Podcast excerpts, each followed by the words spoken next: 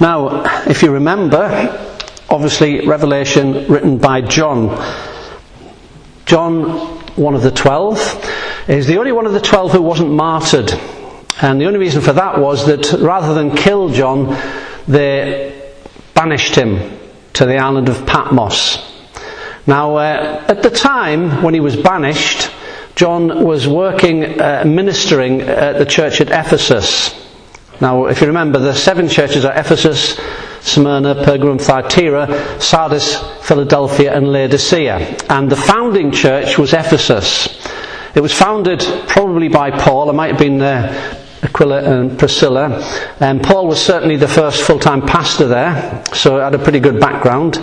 The next pastor was Timothy, so, they did pretty well to begin with.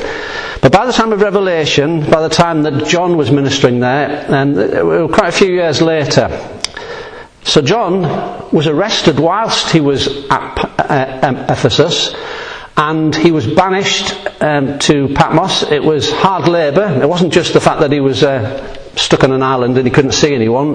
He would have had to work, and he was an old man by this time, around about AD 95 when Revelation was written. So it was hard labour, and he's there, and he's banished, and eventually he will die there. Now, at that point, he writes the book of Revelation. We'll see why in a moment. But no book in the whole Bible really reveals the glory of God and Jesus Christ in any more splendour than this particular book. And at the same time, no book in the Bible, I don't think there's no book that's been more misunderstood and misinterpreted and neglected than this particular book. And that's despite the fact, and this is shocking when you think about it, that it begins with a blessing. It says in chapter 1 verse 3, "Blessed is the one who reads and understands this book." And it ends with a blessing. Chapter 22 verse 7, "Blessed is the one who heeds the words of the prophecy of this book." It's the only book in the Bible that begins and ends with a promise of blessing to the ones who read it and understand. So it's certainly worth reading, because you will definitely get blessed, because God promises that you're going to be blessed if you read this book and if you heed the words of the prophecy. Now, the key to the book is found in chapter 1, verse 1. It says, "The revelation of Jesus Christ." That's what the book is about, obviously. The word revelation, apocalypse, it means revealing. And sort of telling you something that you didn't know. So it's an apocalypse, it's an unveiling, it's a revealing. In other words, it's uncovering truth about Jesus Christ so far not known. So we're going to learn things as we go through the book of Revelation in this book that we wouldn't know if it weren't for this book. That's what the word revelation means. It's telling you something that you wouldn't know just by reading the rest of the Bible. And it says, "The revelation which God gave to him to show his slaves the things which shortly must come to pass." I know if you're looking at your translation, you think it says servants there, but actually the Greek word is slaves. He says as well, "And he sent and signified it by his angel to his slave John." I always like to use the word slave. I know it's not very politically correct these days, but that's what it says in the Greek. That's what it says in the Bible. That's what God says, so that's what we need to remember. So, in other words, it's a glimpse of the future. It says, "Things which shortly must come to pass." God wanted to reveal Jesus Christ in full glory, so he sends a message with an angel to deliver to John. And verse 2 says, John wrote it down. It says, "He bore witness of the word of God and the testimony of Jesus Christ and of all things that he saw." Which brings us to verse 4. Now, I'm not going to go through literally every verse. I'm just going to skim over sections, but just at the moment. In verse 4, you get a more formal introduction. John's starting the book particularly to be sent to 7 churches in Asia Minor. Now, that would be what we now call Turkey. Now, these 7 churches, and this is the first part of the book, are listed in chapters 2 and chapter 3. These were actual congregations at the time, so they are real churches, real congregations, and the initial recipients of this letter. So this letter, this book, was first sent to these churches Then others copied it and spread it around other Christians, and then throughout history, and eventually we got it ourselves today. So it's passed to all the other churches throughout history and eventually to us. And these original seven churches were primarily founded as a result of Paul's ministry in Ephesus, as I was mentioning earlier. The first of these churches was Ephesus, and then the others, as this church witnessed, eventually Ephesus, Smyrna, Pergamum, Thyatira, Sardis, Philadelphia and Laodicea. If you look on a map, they sort of go round in a circle. They were founded as a result of the church in Ephesus. So Ephesus was the key church, and the word of God spread out, and then that's how the churches were founded. So we get this greeting: grace be to you and peace from the one who is and was and is to come. Now that's obviously God. That description doesn't fit anybody else. He was and is to come in the future. And then we also get, and then from the sevenfold Spirit before the throne. Now that's the Holy Spirit, the sevenfold Holy Spirit. The reason he's called the sevenfold Holy Spirit, that's a designation that you'll find in Isaiah chapter 11, verse 2, where the seven unique ministries of the Holy Spirit are listed. Now that doesn't mean he only has seven ministries, it's just listed as an example of the Holy Spirit's ministries, and that's why he's often called the sevenfold Spirit, because of Isaiah 11 verse 2. Really speaks of the fullness of his ministry. So he's called the seven spirits before the throne. So far then, Revelation therefore is sent with greetings from God the Father, greetings from the Holy Spirit, and then in verse 5 it says, and also from Jesus Christ. So it's a letter from the Trinity. That sets it apart in a very marvellous and unique way. And then, since it is a revelation of Jesus Christ, it goes on to describe Jesus as the first begotten of the dead. That doesn't mean he was the first one to rise from the dead. That is obvious because he raised people from the dead himself before he rose from the dead, and we see people even risen from the dead in the Old Testament. It just means that of all those who are raised from the dead, he is the first, the foremost, the chief, the greatest, the utmost one. That's all that means.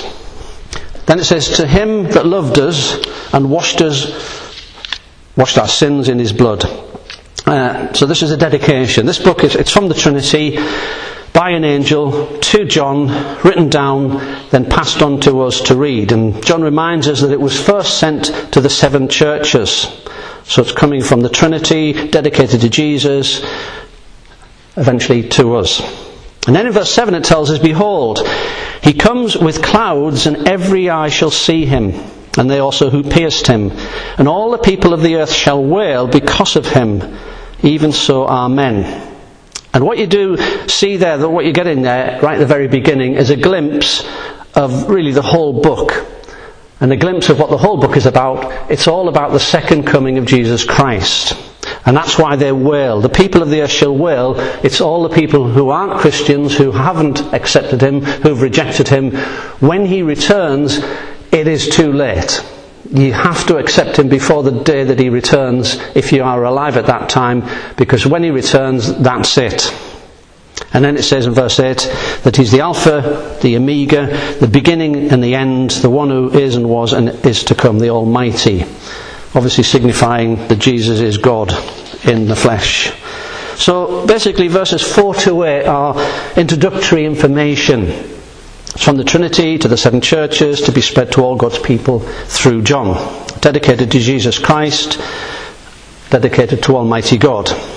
So the book is basically about the second coming of Jesus Christ. It's about his return and all the things that are going to happen leading up to that return.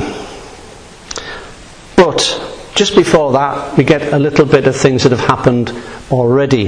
In verse 9... John gets the first of his visions, and it's a series of visions that God gives to John, and he says, I, John. And he says that a lot in the book, if you notice. It's almost as if he was in a state of shock. It's almost as if he was saying, I can't believe this. I, John, I'm the one who God has given this message. It's almost like he has a bit of incredulity in his mind. Why would God allow me to have this privilege to do this? It was me, John.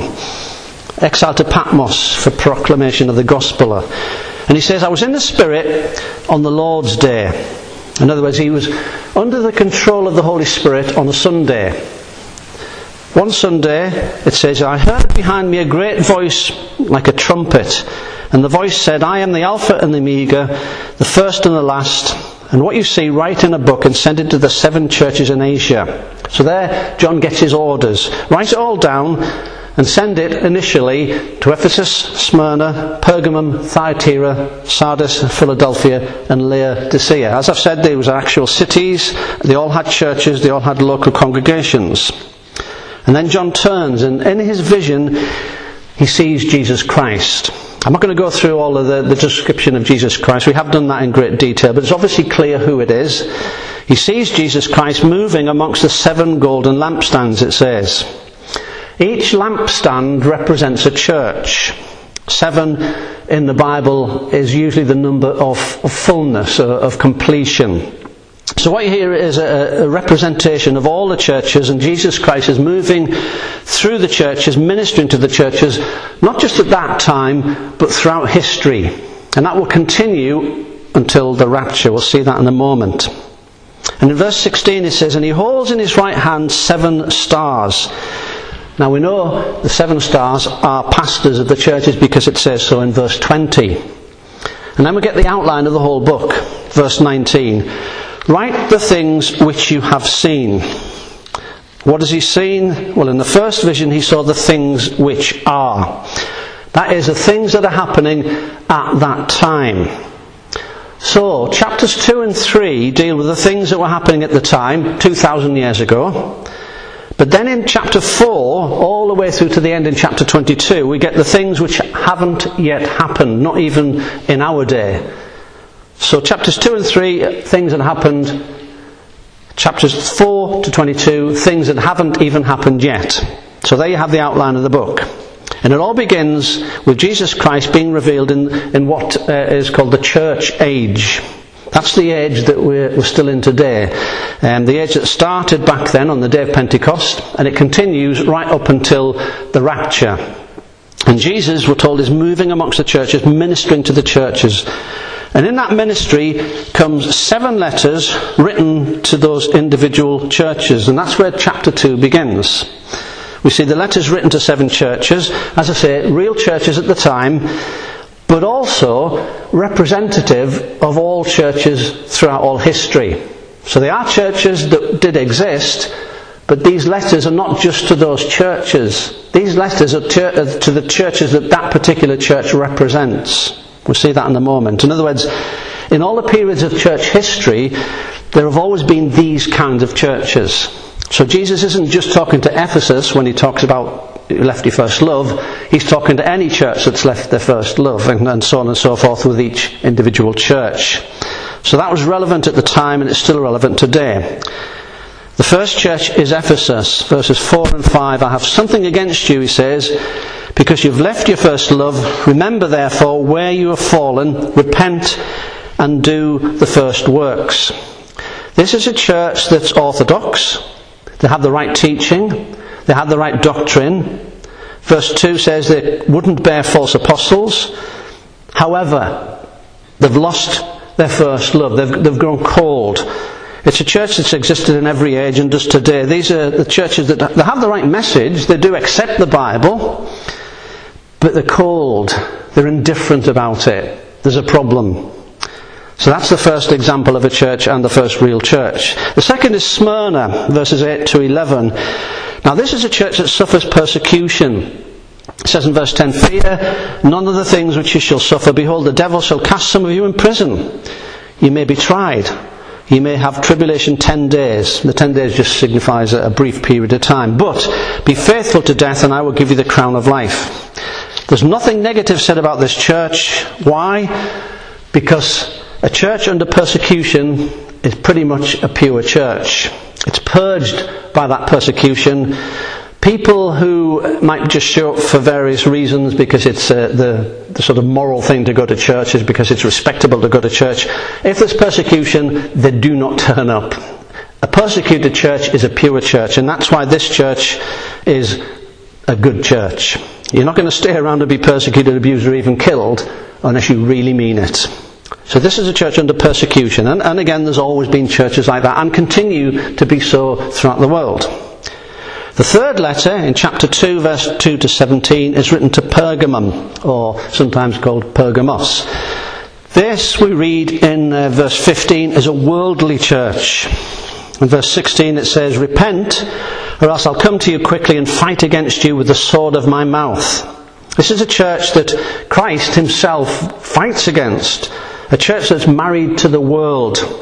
And in all periods of church history, unfortunately, there are worldly churches. Churches where people don't come away from the world. Churches where they cater to the world. Perhaps they organise their church services to be what these days we call seeker-friendly. They're trying to find out what people want and they'll give it to them, whatever it is. They don't stay true to the Bible. They don't stay true to God's Word. Then we see a fourth church, Thyatira, chapter 2, verse 18 to 21. This is a church that tolerates sin. In this particular church, they tolerated a Jezebel-like woman who was seducing people to commit fornication and eat things sacrificed to idols. But whatever the sin is, they tolerated it. And that's true of some churches today. The whole thing in Matthew 18, church discipline, you very, very rarely see churches enacting church discipline. When somebody's in sin, they usually just rather ignore it. But this is a church that did ignore it, and Jesus warns them, a church that tolerates sin, a church that wouldn't discipline sin, is a church that won't purify its ranks, and therefore Jesus isn't very happy. There are always churches like that. Then in chapter 3 we get the fifth one, Sardis. It's very easy to see what's wrong with this church. Jesus is very blunt. Verse 1, you have a name that you're alive, but you're dead. You have a name that you're alive, but you're dead. This is a dead church. It's not a real church at all. Everyone thinks it's a church. Everyone calls it a church. People are saying, yeah, that's a great church, but it's not.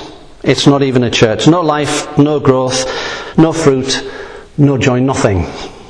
And there are places like that. Then we get number 6. Chapter 3, verse 7 to 13. The church at Philadelphia. This is the good church, the faithful church. It says in verse 8, you've kept my word and have not denied my name. There you see the key to a good church. A good church is a church that keeps his word. All of the churches that do not keep his word are not good churches. They accept all of God's word, they live by God's word. And that's a faithful church. Unfortunately, I think there are not that many churches like that today. It's quite shocking. Then the final of the seven comes in chapter 3 verse 14 to the end of the chapter. Famous Laodicea, the apostate church, the unsaved church, the church of liberalism, the church that doesn't accept God's word, doesn't live by God's word, and Jesus says he's going to spew, and it is in the Greek, it's not spit, it's spew you out of my mouth. And he rejects such a church. So you see, each of these is a message to that individual church, but it's also a message to all churches everywhere. Do not be like, obviously, Laodicea. Be like Philadelphia. And so on and so forth. So the message to this church is to all churches throughout history. Then at the end of chapter 3, you have the end of the message to the churches. And when you come to the end of chapter 3... you don't read, from now on in the book of Revelation, the word church again. Until the very end, in chapter 22, when it says, go back and remember what I said to the church. From this point, the church isn't in Revelation. The church isn't mentioned again. Every one of the messages ends the same way. He who has an ear to hear, let him hear what the Spirit says to the churches. That means that those churches and everyone who has spiritual ears, in other words, all of God's people, anyone who can hear is a Christian. And that brings us to chapter 4, because we leave the church and now we're looking to the future. At this point, the church has left the planet. That's why the word church isn't mentioned again in the book of Revelation, because the church has gone. God's people, at some point in the future, we don't know when, could be tomorrow, could be 100 years. I doubt it'll be a long time into the future, because I can't see this planet going the way it's going for a lot longer. But at some point, nobody knows, the church will be raptured.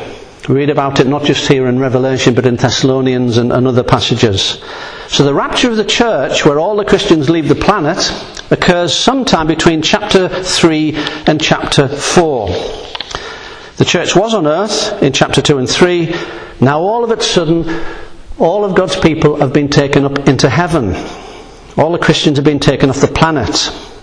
So this hasn't happened yet. And John in chapter 4 is also taken up to heaven. He's not there to stay, and it's a vision as well. Whether or not he actually went there is debatable, but he is taken up in a sense. And he sees the theme of heaven is worship. It says, after this I looked, and behold, a door was opened in heaven, and the first voice I heard, as it were, a trumpet, sounded like a trumpet, talking with me and saying, come up here, and I will show you the things which must be here afterwards. In other words, the voice said, I'm going to tell you things that are going to happen in the future. So in chapter 2 and 3 we've seen the things which are, but now from this chapter onwards we're going to see the things that are going to happen in the future. And immediately again John was in the Spirit, it says. In other words, he's led by the Spirit to this vision, and he sees a throne set or standing, and the word standing has the idea of permanence. In other words, it's a throne of God. We know that because the one who sits on the throne, it says, looked like jasper. That's another word for diamond. Sardius, that's another word for ruby. And they both represent permanence. And there's a rainbow around the throne looking like an emerald. That probably, scholars think, reflects their faithfulness and grace. All of these things that John sees, he's not saying that he saw an emerald. He's not saying he saw a diamond. He's not saying necessarily even saw a rainbow. He's saying the best I can describe it is sort of like he's trying to describe the indescribable. He can't really tell us what he's seeing. The only way that you could really understand what he's seeing is if you'd have been stood there next to him seeing it. He can't really explain it. But he's saying sort of like the nearest I can think, and he's bringing it down to a human level, a bit like a glassy sea. It wasn't a glassy sea, but that's the best he can do. So basically what he's seeing there is God on his throne in heaven. So John's now in heaven, and he's going to find out what's going to happen in the future. Things are happening, and the heaven is actually going to act on earth. But first of all, before we find out that, we're told who is in heaven. It says, round the throne are 24 thrones, and on the thrones I saw 24 elders sitting, clothed in white raiment, and they had heads of crowns of gold on their heads. Now, some people have said, these must be angels. Angels are actually called thrones in the New Testament in Colossians 1 verse 16. That's a term for the ranks of angels. But nowhere in the Bible does it say that angels sit on thrones. Actually, it doesn't say that they sit anywhere. From all the descriptions we have of angels in the Bible, they're always going somewhere, doing something. They don't sit down. And nowhere in the Bible does it say that we see angels reigning or ruling. In fact, we do see the opposite. In Hebrews chapter 1, it says angels are actually ministering servants sent out to minister to us, God's people. So these aren't angels. We read on in verse 4, they have golden crowns on their heads. Crowns are never promised to angels anywhere. And the Greek word for crowns here is stephanos, which is the crown for somebody who wins a victory or overcomes personal trial. Angels don't struggle with sin. The ones who sinned were cast out of heaven. All the angels in heaven now are holy. So they don't struggle with personal trials. They wouldn't be given a crown to overcome personal trials. Chapter 2 verse 10, we get actually the promise of this crown is given to Christians. It says, be faithful to death and I'll give you the Stephanos of life. Therefore it seems pretty clear that these are humans, these are God's people, these are Christians. Angels also wouldn't be called elders because they don't age. Angels, as far as we can tell, as I say, don't even sit, and they're not given crowns. Crowns are promised to believers.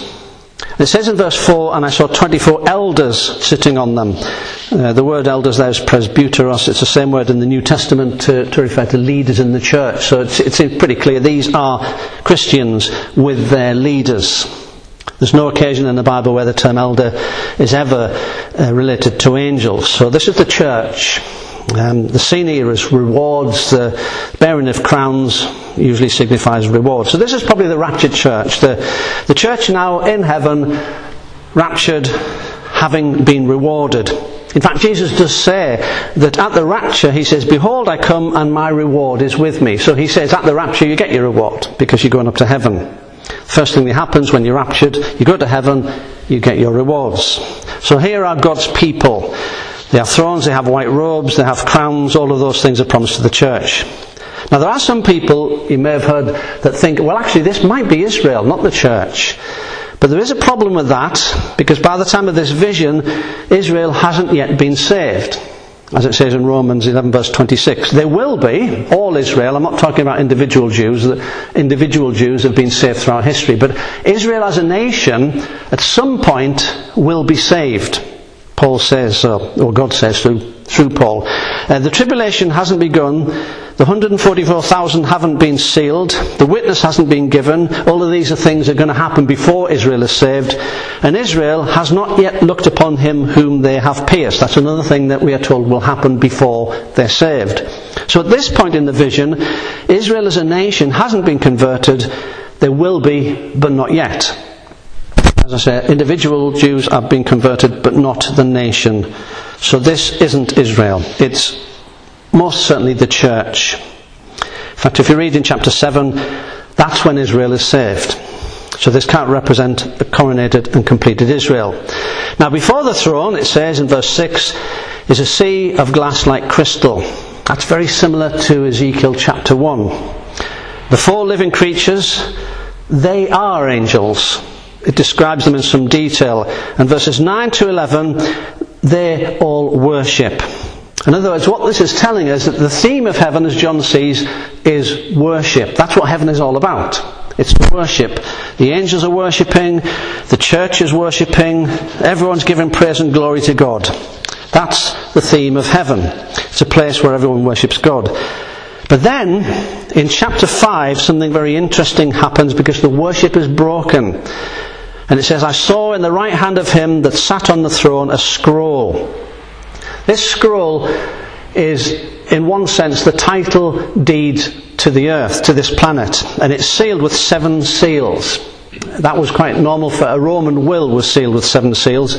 They would roll it up, seal it, roll it up a bit more, seal it, roll it up and so on 7 times, really emphasizing the fact that the only one can open this is the one whom it is given to, the one whom should open it. Nobody else can break the seals. So this is a will sealed 7 times. It's God's will and testament, and it's the testament to give the earth to Jesus Christ. That's the promise. God promises back in Psalm chapter 2, I will give you the nations for an inheritance, and you will rule with a rod of iron. That's to the Messiah. This is the fulfillment of that promise back there in Psalm chapter 2. God has given the earth back to Jesus. The promise to the Son, the title deeds. And a strong angel proclaims, who is worthy to open the scroll and loose its seals? In other words, who is the one who should be opening this sealed scroll? If it was today, it would be a book. The only reason it's a scroll is because in those days, that's what they had. They didn't have books, codex, as we have them. They had scrolls. And John was upset and he cries because no one was worthy. But then one of the elders says, don't cry, because the Lion of the tribe of Judah, the root of David, he's worthy. There is one who's worthy, and obviously it's Jesus Christ. Jesus Christ then steps forward in the midst of the living creatures, the angels, the elders. He looks like a lamb, it says, 7 horns, and it looks as if he's been killed, but then he's alive again, which is obvious. The horns represent full power. 7, again, being sort of representative of fullness. Horns in those days represented power. You see that in the Old Testament. The power of an animal would be its horns. That's how people saw it. This lamb has 7 eyes, which are a reference to perfect wisdom. 7 again, the number of fullness. And they are from the 7-fold Spirit of God. It's Jesus Christ. So what you get here is Jesus, full of wisdom, the Spirit, full of power. And then we get an absolutely monumental moment. Jesus Christ takes the scroll out of the hand of the one who sat on the throne. He takes the scroll from God the Father because he's the only one who can have it. And that marks the unfolding of everything that's going to happen at some time in the future. So he takes a scroll, in a sense he's saying, I'm going to take back earth. Paradise is going to be regained.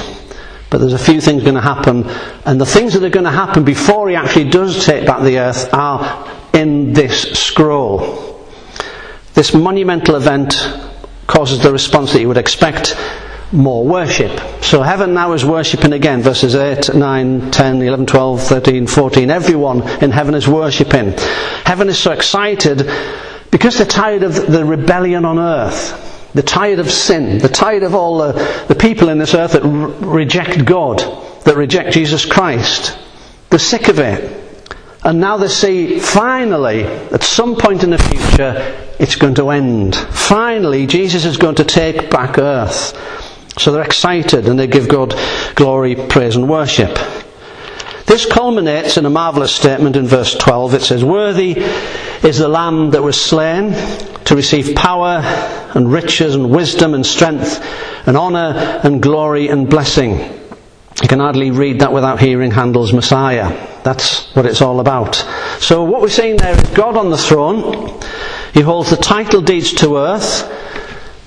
Jesus takes the scroll from the Father, and that leads us to chapter 6. As the Lord Jesus then begins to unroll the scroll, as he does so, breaking each seal.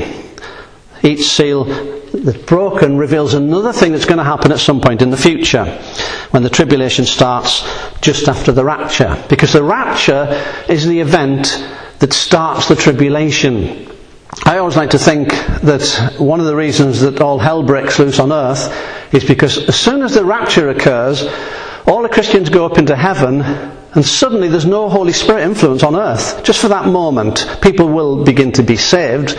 I mean, particularly the ones who've read about the rapture and they suddenly realise where all the Christians have gone. So there will be people saved, but just for that moment, at the time of the rapture, there's no Holy Spirit influence on the planet. That's why all hell breaks loose. And it begins this 7-year tribulation period. So what you get in the future, the rapture occurs, a 7-year tribulation period occurs immediately at that point, and at the end of the 7-year tribulation period, Jesus returns. The 7-year tribulation period is split into two halves. The first 3.5 years are terrible, but the second 3.5 years are make the first 3.5 not look so bad, if that were possible. The first half of the tribulation starts with what people know as the 4 horsemen of the apocalypse. All they are is just a description of what's actually going to happen during the first 3.5 years. Because the first seal that's broken brings a false peace. It says, "Then I saw, when the Lamb opened one of the seals, and I heard the noise of thunder, as one of the 4 living creatures said, 'Come.' And I looked, and behold, a white horse, and he who sat upon it had no bow." Notice he has a bow, but no arrows. "And a crown was given to him, and he went forth conquering and to conquer." That's chapter 6, verse 1 and 2. He had a bow, but no arrows, which means he didn't have to have a war to conquer. In other words, what's going to happen, as soon as the church is raptured, a great leader will arise, who was obviously already there. And for all we know, he might be alive today, we don't know. This great leader will take control and he will conquer, but he won't do it with a war. He will have military power. In other words, he's got a bow. Remember, in these days, they couldn't really say it, and he had a machine gun. He had a bow, obviously, because that's what they used in these days. But he didn't have to use it.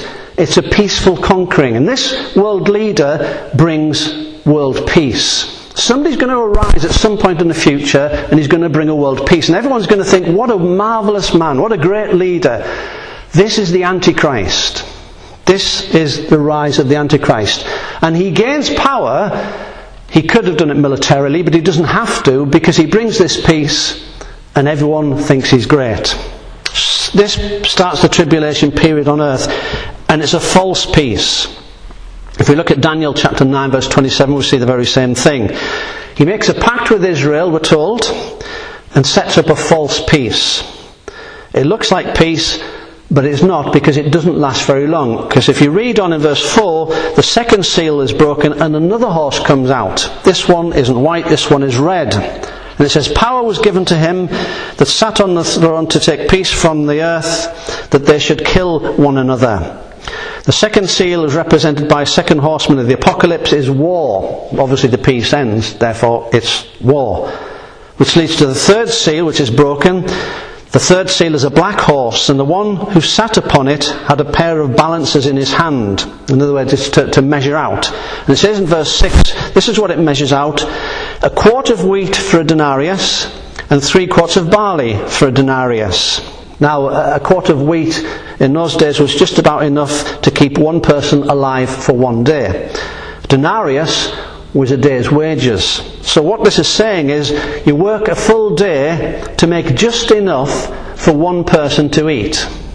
So if you've got a family of 4 and only one of you's working, you're in trouble. Now barley was animal food, less nutritious, but you get a little bit more for the same price. In other words, this is famine condition. And then it says, do not hurt the oil and the wine. In those days, oil and wine were staples. Wine particularly was drank because water was often contaminated. It's not the same wine that we have today. It was basically a sort of a paste type thing that was fermented, and it was the water would be diluted into it. And what it basically did, it sort of made the water worth, able to drink. It helped with the contamination. It would kill off any contaminants. You needed oil with the wheat to make bread. In other words, take care of the basic staples, because you're not going to get much else. Don't damage the containers they're in, because they're so precious. It's famine conditions, in other words. So far then, what you have at the rapture, church goes up, this great leader arises who's the Antichrist. He brings a false peace, which is followed by war, because it's a false peace, which obviously then brings famine, which is obvious because all wars bring famine in some way. And there's this worldwide war, so there's obviously going to be a worldwide famine. The fourth seal is obvious, because that brings death. Death always follows war and famine. Verse 8, there came a rider on a pale horse, his name was Death, and hell followed after him. And the power was given to them to over a fourth part of the earth to kill with the sword, with hunger, and with death, and the beasts of the earth. That would be 1 billion people today, the fourth part. And by the way, if you think, what are the beasts? It's almost certainly not lions and tigers, that sort of thing. Most likely it's rats. The most dangerous beast on earth, people will tell you, is the rat. More people have been killed throughout history by the rat than any other beast. So this is probably rats, which bring disease, the bubonic plague, and history. Then you come to the fifth seal, verse 9. And you find some people under the altar. These are the redeemed people, Christians, who've been killed so far during that period, during this 3.5 years. Remember, as soon as the tribulation starts, although the church has gone up into heaven, people will start being saved. People will still continue to become Christians. But obviously, Christians are being killed, and these are the ones who've been killed and have gone immediately to heaven, because if you're a Christian, you get killed, you go straight to heaven. And they're at the throne of God, and they are praying, and they're saying, how long, O Lord, holy and true, will you refrain from judging, avenging our blood on them that dwell on the earth? Says there in verse 10. So these are people who have been saved during this time, slaughtered most likely by the Antichrist, not him personally, but his people. They come to heaven and they cry out to God, how long is this going to go on? How long are you going to do this? How long before you bring vengeance? This section really is the premise on which the future discussion of Revelation is based. It says in verse 11, white robes were given to them, and it was said that they should rest for a time until their fellow servants and also their brethren that should be killed as they were should be fulfilled. In other words, they're told, be patient, this has to happen, it's going to run its course, more Christians will be killed, people will be saved, people will reject God. It's going to run its course. Just be patient. It's got to get through. Wait until the rest of the martyrs are finished being martyred, and then eventually Jesus Christ returns. So he's basically saying, be patient. Then in verse 12 we get the sixth seal, and there's a great earthquake. Now it gets bad. The sun become black as a sackcloth of hair, and the moon becomes like blood. Joel talks about this. Peter also talked about this on the day of Pentecost. And it says, the stars of heaven fell to the earth. Now, most translations there say stars. Actually, the Greek word for stars is the same word for asteroids. So, most likely these are asteroids hitting the earth. Sun goes black, the moon goes red, and asteroids start falling from the sky. And then verse 14, the sky was split apart like a scroll. And the expression there, it's almost like when you pull down a blind on a window and then you let go of it and it suddenly rolls up and goes, and it goes all the way around. And every mountain and every island were moved out of their places. In other words, worldwide cataclysmic events. You can imagine all this happening at once. Sky and the earth are beginning to fall apart. There's global earthquakes, continents splitting apart. And then, obviously, you have tremendous fear. It says in verse 16 to 17, people scream for the rocks and the mountains to fall on them, to hide them from the face of the one who sits on the throne, from the wrath of the Lamb. The great day of the wrath has come, and who is able to stand? In other words, the people of earth at this point will suddenly realise that God is involved in all that's happening. This is a realisation, and they are terrified. Notice they don't all get saved, which is what you would expect. They're just terrified of God. They're so terrified, we're told, that some will literally die from terror. Jesus himself said of that day, he says it in Luke 21 verse 26, people will faint from fear. And the Greek word in that passage there means to breathe your last. In other words, to die. They will just die out of fear. It doesn't mean they'll just pass out, they'll literally die. Now, imagine John isn't just hearing about this like you are. John is actually seeing this happen in front of him. It's almost like a video is being played. He's seeing it, not just hearing it. So God, as we see in Revelation, gives John a few periodic respites, in a sense, as he reveals all this horror to him. And chapter 7 is one of those respites. He's given John a bit of a break here, in other words, because it's so horrific. Thus we find in chapter 7 that there in the midst of all this, there's some protection going on. It's a little bit of encouragement for John. Even in the midst of this terror, there's going to be some blessing. There's going to be some people spared from the judgment. Who are they? We're told they are Christians. And one of the groups is 144,000 Jews out of every tribe. If you're reading this and you do wonder, where's Dan? Because it lists them, but Dan's not listed. The reason for that is that we read in Deuteronomy chapter 29 that Dan was omitted because of gross idolatry. But in case you're worried about Dan, Ezekiel 48 says they are included in the kingdom, they are graciously restored, but they're just not allowed to serve in this particular ministry. But that's why Dan's not mentioned. Now what does this say? We're coming to the end now of this week. In the middle of the week, when there's a real and terrible Holocaust begins, because as I said, the second part of the 3.5 years, of the 7 years, the 3.5 years is really bad. But in the middle, already there will be Jews saved.